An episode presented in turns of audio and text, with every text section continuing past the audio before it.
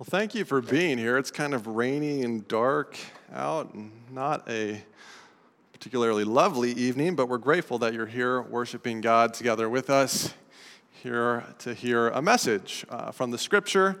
We pray that God will speak to you and, and your hearts, and that you will walk away having heard from Him. So let me pray, and we'll get started. Father God, thank you for this opportunity to to share a message from your word. I pray that these words of mine from my lips would be a pleasing offering in your sight. That your people's hearts would receive what I have to say because ultimately it's your Holy Spirit speaking through me. Bless our time together. In Jesus' name, amen. Now, this summer was a pretty rough summer on some of your yards. Uh, I know our yard died. We went away on vacation around July. and the end of June, it was looking beautiful. It was great. It was green. And then we got back two weeks later, and it was like someone had taken pesticide and just sprayed the entire yard. Everything was dead. And we got one of our neighbors while we were away to water uh, Monica's garden, and it's been relatively stable through the summer. It's not like flourishing, uh, but it's alive. And this week, I was looking at her garden. I was showing it off, and it's full of tomatoes green tomatoes, some red tomatoes. And I was, as I was looking at this garden, I noticed there was a tiny little plant, a little shrub that was hiding. And I looked down, and there was this green uh, pea, a pea pod. And I was so excited. Well, look, something else besides tomatoes is growing in your garden, Monica. So I reached down and I picked it. And then I took it, and I looked at it, and I realized, oh, this is actually a green pepper. Okay, well, score still. Doing great. And I took it inside, and I was so happy. I was showing Monica, I was like, look, look what I found in your garden. She said, yeah, I know. I was waiting for it to ripen. it's actually supposed to be a red pepper. Oops. Who knows how this pepper will fare? Maybe it will ripen off the, uh, the little uh, plant, little vine. I, I certainly hope so, but I don't know. I don't know. See, I needed some training, right? I needed some help. I needed some gardening skills to make a good gardener. Now, today we're starting a new series called Fruitfulness on the Frontline that, in one way, is about gardening. It's about God's kingdom and gardening the little plots of this world that He gives us. This series is about being fruitful, fruitful in those places that God places us every single day. Now, the series is called Fruitfulness on the Frontline. Uh, the, the, the, organization that put this out, the London Institute for Contemporary Christianity, it's, uh, it's John Stott's organization. Uh, they put out this wonderful graphic and they have defined what a frontline is. Your frontline is the place where you spend the majority of your time outside the church, where you are in contact with non Christians. So, our front lines are those places that we live, that we work, that we interact with people that don't consider Jesus to be their Lord and their Savior. So, this could be your office. If you go to a, a cubicle, maybe this is, uh, you know, if you are in production, this is your uh, assembly line. This could be a classroom if you're currently going to school, or maybe it's uh, some of your classmates if you already graduated and you're finding a new job. It's that job. This could also be your gym. So, if you're around the same sorts of people throughout the week, week, that's your front line. Uh, my front lines are my neighborhood, my street. I live on Clark Ave in Chelmsford, and there's uh, a few houses, and I know all of my neighbors. And then it's also my gym. I do CrossFit a couple times a week. But if you don't necessarily go to a job or a gym, you still have a front line. It could be the grocery store, Market Basket, or Whole Foods, where you see the same people week after week, the same checkout person. It could be your extended family that isn't Christians, that aren't believers, but, but still need to hear the message of Jesus. It's those people that God has placed in your life so that you might be a gospel witness, a witness about Jesus. These are our front lines. Now, Paul is writing a letter, the book of Colossians. And in our series, we're going to be looking at a variety of scripture passages. This is gonna, we're going to jump around a little bit, but we're going to be in the book of Colossians, uh, three of these eight weeks in this series. And the Apostle Paul, he was a leader in the early Christian church. He wrote a letter to the Colossians called uh, to, the, to the people at the town of Colossae. And he uh, named that letter Colossians. And in this letter, he thanks God for these early Christians. So he starts the letter. Sometimes he's not so uh, happy about the, the local believers, but in this letter, he's thrilled. He's excited. And you know why? It's because they're fruitful. They're being fruitful in their gardens. Colossians 1 6 says this In the same way, the gospel is bearing fruit and growing throughout the whole world, just as, just as it has been doing among you since the day you heard it and truly understood God's grace. Paul is painting a picture here of a tiny seed, and uh, that seed is planted, it takes root, it sprouts, and then uh, it grows up into a beautiful plant and begins to produce more fruit that then uh, pr- produces further plants. This is a picture of the gospel that it's growing. Now, when we say gospel, what do we mean? Now, the word gospel means good news, and uh, there's a way that I usually describe it, but I wanted to look at how the book of Colossians defines the gospel. In Colossians chapter 1, verses 21 and 22, you can glance at it if you want, uh, the scripture defines what gospel means. It's this simple truth. See, when we were created, we were created perfect, we were created good. But then Adam and Eve they sinned. They, they broke the relationship with God. And suddenly, people that had been great friends with God, a man and a woman, they became enemies of God because they, they chose to rebel against God. And this isn't a good rebellion, this is a bad rebellion. And Colossians says the gospel is the good news that enemies of God can once more be friends of God. This is great news. This is great news for all of humanity, anyone, because we're all broken, we're all sinful, we all need to be rescued from this war. And the only one that can rescue us is our enemy, God. See, because truthfully, he's the right side. He's the good side. We want to be on his side. So that's verse 21. And then 22 defines how do we, how do we get rescued? Well, it's through the death and the resurrection of Jesus Christ.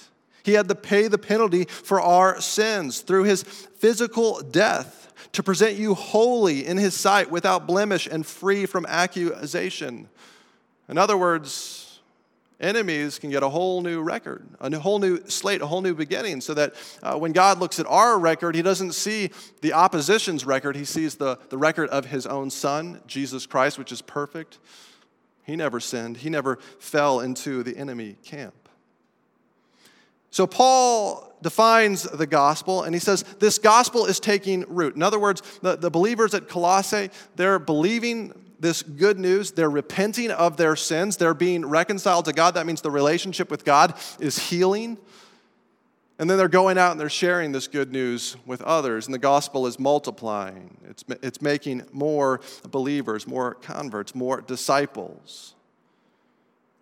And now Paul needs to train them, to train them even further how to be good fruit bearers. Just like I could have used some training in gardening Paul is training them. And this is especially important in Colossae because predators have broken into the garden. Predators are seeking to uh, sow false lies, to nibble away at the good fruit. And how these predators are doing this is that they're spreading lies about Jesus Christ. And so, one of the first things Paul is going to do is teach them who Jesus is and what he came to do. And that's part of their training, being good gardeners. And he's going to do this through an early Christian hymn. So we were listening to some hymns as we took communion. Well, there were some early Christian hymns uh, at the founding of the church, and verses 15 through 20 are absolutely beautiful. We could probably read that 20 times, and it would be better than anything that I can share with you tonight. It's gorgeous. If you want to be a great gardener, we have to learn about the greatest of gardeners, the master gardener, Christ Jesus himself. And this is where our passage starts in verse 15. See, Jesus is the chief gardener. The Son is the image of the invisible God, the firstborn over, over all of creation. Jesus is the master gardener. Now, at the end of Jesus' ministry, after his resurrection, so after he's risen from the grave, Mary Magdalene goes to the tomb and she has a, a visit with some angels. And then she leaves and she runs into a man who she mistakes for a gardener. and that gardener is Christ Jesus. See, he is a gardener, and it doesn't just begin after his resurrection. He's been a gardener for all of creation, for all of time. See, in verse 15, the Son so the Son is Jesus. Jesus is called the firstborn of all creation. The firstborn of all creation. This means that he was with God at the beginning. This means that the very first verses of the Bible, it says, In the beginning, God created the heavens and the earth. Well, this means in the beginning, the Son also created the heavens and the earth. In the beginning, Jesus created the heavens and the earth. He spoke, Let there be light. He spoke, Let there be stars and luminaries and the moon and sun and land and sky. Genesis 1:11 says this, so I've inserted Jesus' name. You could also insert the Son Genesis 1:11 Then the Son said, "Let the land produce vegetation, seed-bearing plants and trees on the land that bear fruit with seed in it according to their kinds." And it was so. Jesus is a master gardener. He has been there since the beginning. He is the firstborn of all creation. Uh, creation comes through him. How is this possible that Jesus was there at the beginning? If he's the firstborn of creation, doesn't that mean well he was the first created being? That God created Jesus and then kind of Jesus created everyone else? Well, no, that's not what that means. Because if you look at verse 15 again, it starts by saying, The Son is the image of the invisible God. The Son is the image of the invisible God. See, Jesus, when he was born, he became the God who we could see. He was always God. So if you think about eternity going forward and eternity going backward, Jesus was always the Son in eternity going backward, and he will always be the Son in eternity going forward. forward. The word image means uh, it's the Greek word icon. So the New Testament's written in Greek, it's the, the Greek word icon. Now, maybe some of you know what an icon is. And if you look at like little statues, we, we have icons of, so like if you go to a Catholic church, you're going to see more icons than you would in our church. But you might see uh, a crucifix. That's like an icon, or a picture, a little statue of Mary. That's kind of an icon. Now, we don't have those things here. One of the reasons is ultimately we believe Jesus is the image of God. We don't need to make, and we have a cross, but we don't need to uh, make little images because Jesus is the perfect reflection of God. He's the perfect likeness. Another way you can translate icon or image is idol. Think about that for a moment. An idol is a representation of an animal, a person, or even a deity. Jesus is the perfect representation of his Father. If you think about it, also, Genesis 1, it talks about humans. We're made in the image of God. That's also amazing. We're also meant to reflect God, but Jesus did so perfectly. See, Jesus is the master gardener. Through him, all of creation flourishes.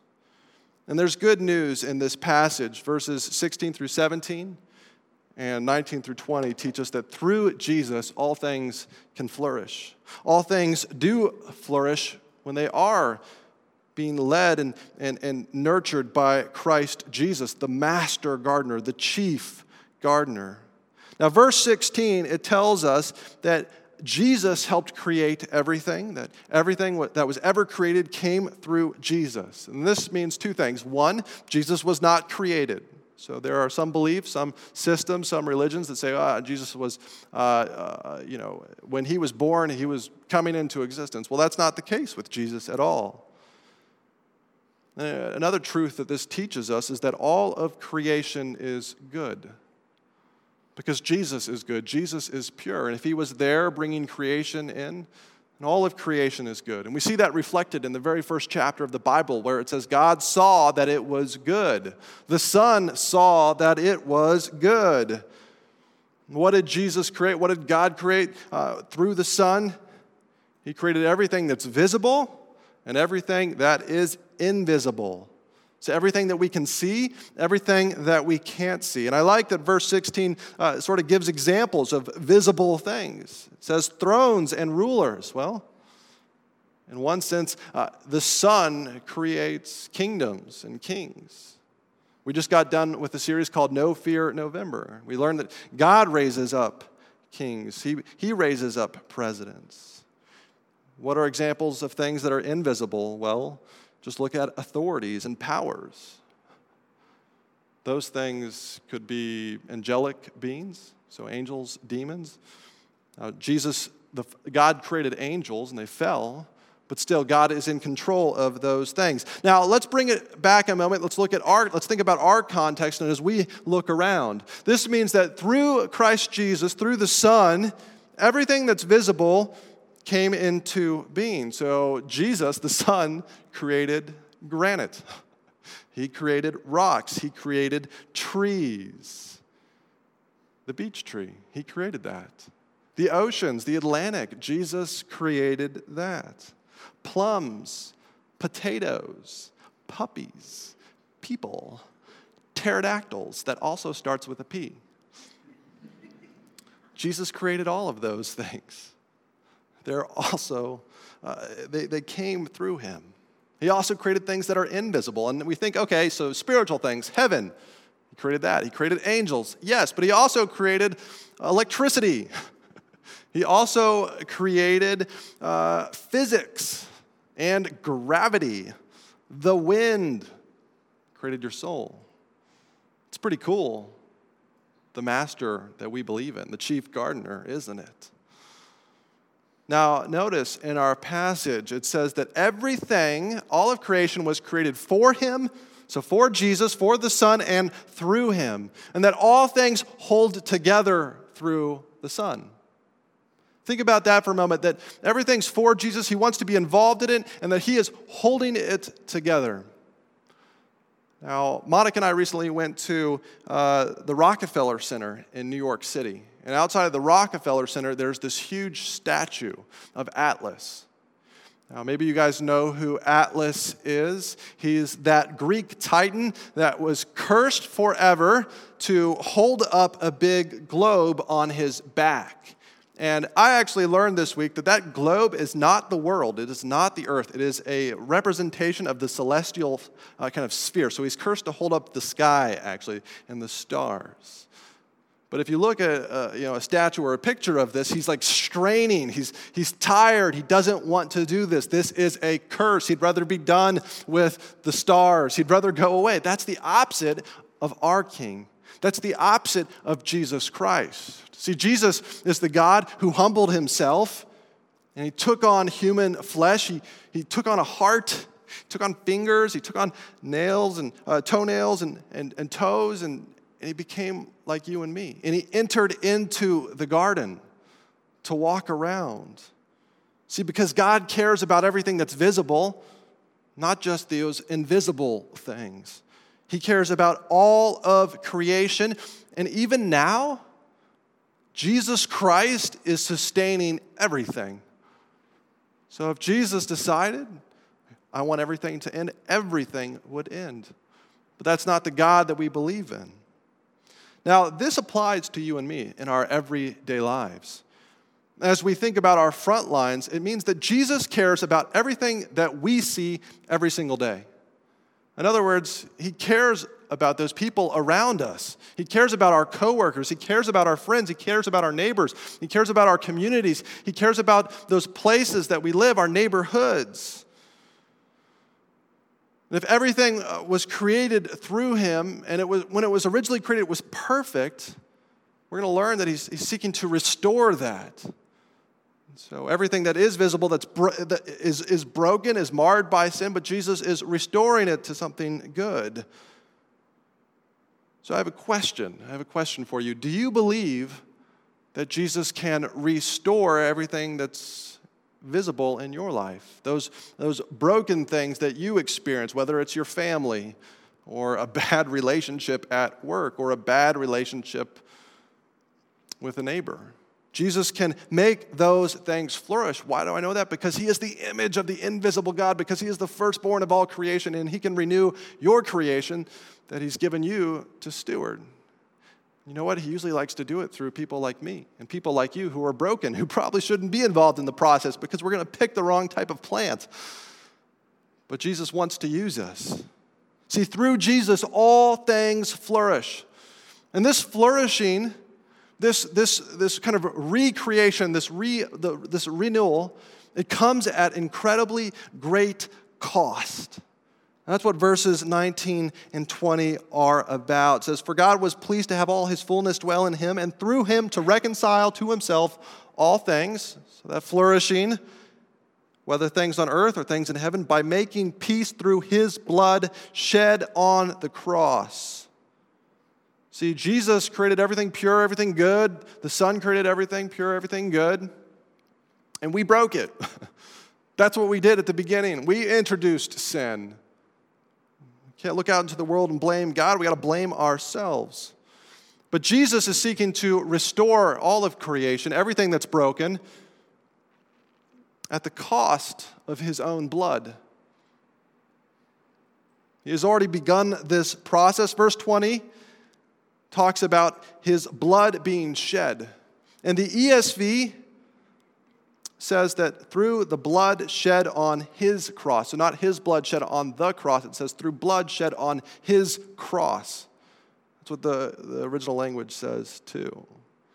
See, Jesus doesn't use a garden shovel or a rake or gardening gloves to do his flourishing. He uses his cross. That's his gardening tool. He uses the message of suffering, of death, but also of redemption. This message is enough. Our vision as a church is a gospel centered church that changes lives. So we want to see lives changed. And it's not through a really cool worship service or really cool mugs or a really great bulletin. It's through sharing the message of Jesus Christ in word and deed. And we're getting out there and we're seeking to make creation flourish. We're seeking to uh, bring reconciliation, healing to all those people around us. See, Jesus paid the ultimate price with his blood. He was covered in dirt in one way, allegorically. He was covered in my dirt and your dirt if you know him. He was covered in the filth of anyone that would put their trust in him. He was covered in my hell. He was covered in my death. And if you know him, he is covered in your death too. And then he was laid in a tomb. He wasn't buried six feet under.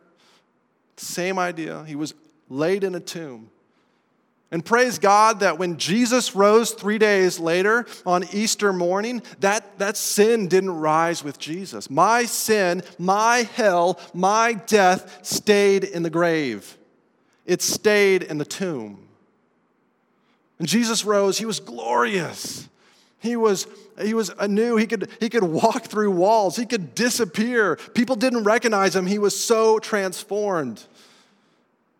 That's a picture of what you and I will one day look like if we have a real relationship with Christ Jesus. Because our sins are gone. Now we're clean. Now we're pure. Jesus has uh, given all of his goodness to us, and he has more left over for every single person that would put their faith in him. And if you don't know Jesus, wow, there's so much goodness waiting for you. There's so much holiness. There's so much cleanliness. And if you know him, that, that, that cleanliness is perfect. No matter what this life, what this world, what your coworkers or neighbors or friends throw at you, their dirt, you'll be spotless, you'll be clean. This should give us immense hope. Because maybe your front line, maybe the place where you live and breathe and do most of your activity, maybe it feels kind of like a desert or a barren wasteland. It feels dead, right? It feels like nothing good could ever happen there. Well, we believe in a God who raises the dead, who brings life out of death, even in those tough relationships. We believe in a God of miracles who still does a miracle every single time someone puts their faith in Christ. Oh, amen. This will begin to make things right. The message of Jesus Christ will begin to make things right. Now, that's actually a line from one of my favorite movies. I'm just going to go ahead and uh, apologize right up front because it is a reference to Star Wars. The very first line of the newest Star Wars is This will begin to make things right. Star Wars The Force Awakens. And fans have a theory that uh, it was a secret jab at uh, the, the director George Lucas of the original. So the original, it was, it was a perfect creation, right? When there were first three, it was beautiful, it was entertaining. And then kind of the Star Wars universe fell into sin, right? Sorry, I know I have some Star Wars fans, and if, if you're not a Star Wars fan, I'm alienating you, I'm sure. But uh, those, those next three were just like, oh, no one wants that. And there was this gap. There was this gap of time. And finally, we have a new series. We have a new creation. This will begin to make things right. We have a new director. Do you believe Jesus can begin to make things right in your life? Because he can. It's a silly illustration, but he can. And the Bible is all about Jesus beginning to make things right in our lives. He can make your job right, your family right, your, your neighborhood right. This doesn't mean that you know, you'll get a promotion, you'll get a raise. That's not it at all. That Jesus hopefully will be lifted up in your neighborhood, that he will be raised up, that he'll be magnified, that people will experience the King of Kings through your relationship with them. This isn't going to be easy. True ministry, true uh, kind of uh, gardening is dirty, right? You go out, you spend a day in the garden, you're covered in filth. So if we're truly reaching our front lines, it's going to get messy. The, the, the, closer we get to people that don't know God, the, the rougher it might feel. But remember, your holiness is not dependent on your relationships with non Christians. Your holiness is dependent on your relationship with Jesus. Jesus was accused of eating and drinking with sinners. He was called a glutton. People didn't like him. Jesus calls to get messy just like that. Come and dig in the garden with Jesus. You'll get dirty, but it'll be good. That's my big idea. That's kind of my main point. Come and dig in the garden with Jesus. Just a simple reminder. And see, this is what we're called to do as a church. Come and dig in the garden with Jesus. See, the church gardens too. Jesus in verse 18 is called the head of the church, the head of the body, the church. So, what does it mean to be a head? It means you're the source. You're, you're the, the source, the leader. The source provides the nourishment, right? Your mouth, kind of you eat and you're, you're nourished, right? Jesus is nourishing us, He's filling us up. We get nourished through uh, things like this a worship service, uh, coming to communion, our, our personal times of prayer, devotion, fellowship with other Christians. That's Christ nourishing us and empowering us and filling us up so that we can go and we can do what's hard. And then he's the leader. That means he, he leads us. He doesn't just give us all this energy so that we can come back and we can eat another meal and get fuller and fuller and fuller. He nourishes us so that we can go out and we can expend some energy, right? So that we can go out on mission. Our mission as a church is reflective of the scriptures to make mature and multiply followers of Jesus. That means we want people to come to know him, we want to grow them in the faith, and we want to send people back out. This comes from the Bible. See, we garden because we want to bring people to Jesus. Verse 18 says that it's all about Christ. It's all for his supremacy, that, he, that in everything he might have supremacy. See, we want Jesus to be glorious, we want him to be famous. It's all for him. And it's not because we're earning something, it's because he has earned it all and we're just praising him. It's an act of praise. The church gardens uh, in two ways together and apart. Now, this comes from the scriptures. We just looked at, uh, we just looked at how God cares about everything that's visible, that's invisible, all of creation. So, first, we garden together. We call this the gathered church. I have brought a interesting dot chart for you to look at. Now, what does it mean to be the gathered church? So, the majority of the gray dots in this, in this picture they represent non Christians. They represent non believers in our lives, in our towns, in our communities. And the seven red dots clumped in the bottom right corner, those represent us. those are the Christians, the believers, right?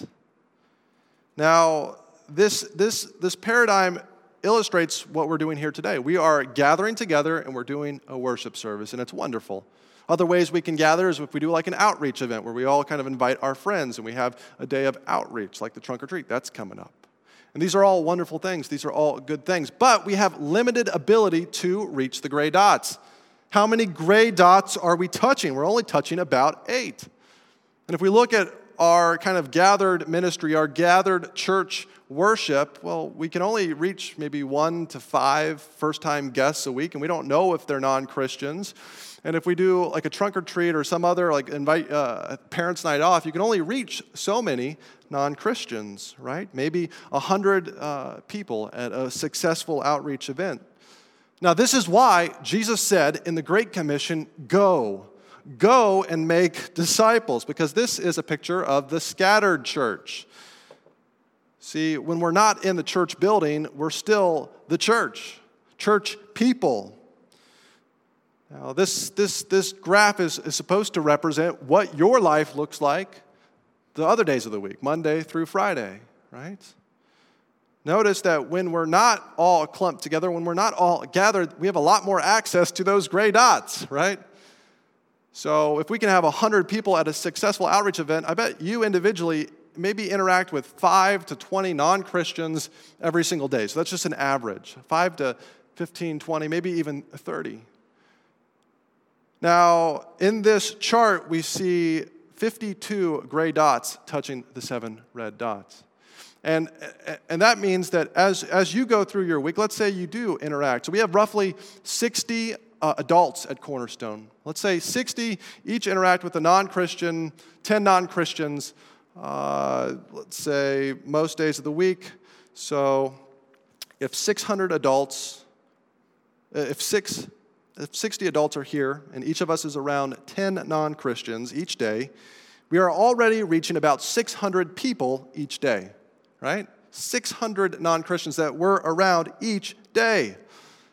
Now, are we taking advantage of those gardens? Are we, are we plowing or are we, are we trying to uh, nurture and bring flourishing and bring fruit to all those people? See how much more effective we put all this time and energy into the gathered events, and those are important.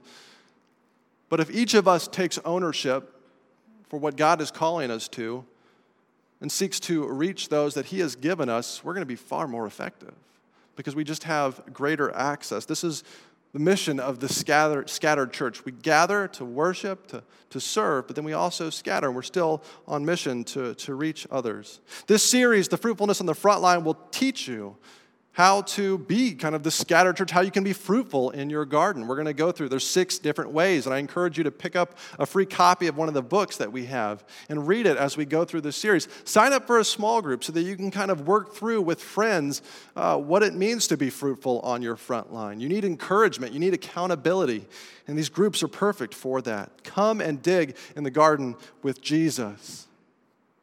This is the big idea, and I wanted to close by showing you some pictures of gardens just to get you inspired. The Westford Community Gardens, this is a picture of them, and they are right down the street. You can walk five minutes, or in my case this week, you can drive. Uh, and this is a picture of those gardens. Did you know that local families wake up at about 5 a.m. every single day so that they can go to the gardens, they can pick weeds, and they can water? And then on the way home, uh, they might stop and pick some vegetables and take those home too. What if every single day, when you wake up to start your day or you wake up to start your work, you thought, you know, I'm going to my garden today. I'm going to that place that God has called me. I'm going to water a little bit. I'm going to pray for my garden. I'm going to pray for those people and around me. And I'm going to trust that maybe not today, but one day I'll be able to pick some fruit and God will move. Don't you want to see fruitfulness on our front lines? I certainly do. Don't you want to see gardens grow? Maybe you have a barren field, but God can produce sunflowers. He can produce all sorts of fruit. He can produce vines. I don't know what type of uh, tr- vine this is, leafy greens, and whatever that is. He can produce all sorts of fruits on your garden. Maybe you feel like you just can't do it, that, that you're uh, just you're so awkward and so uh, incapable that you're just going to do something wrong. Well, God can even use garden gnomes to make a beautiful garden. Come and dig in the garden with Jesus. Let me pray. Father God, thank you for this service. Thank you for the time to, to dive into Colossians, learn about you, learn about the church. I pray that you would strengthen and encourage us and empower us to be fruitful on our front lines. I pray that you would use this offering to bless both the mission of when we gather together to worship you and when we scatter. Would you help us use these offerings wisely? It's in Jesus' name we pray. Amen.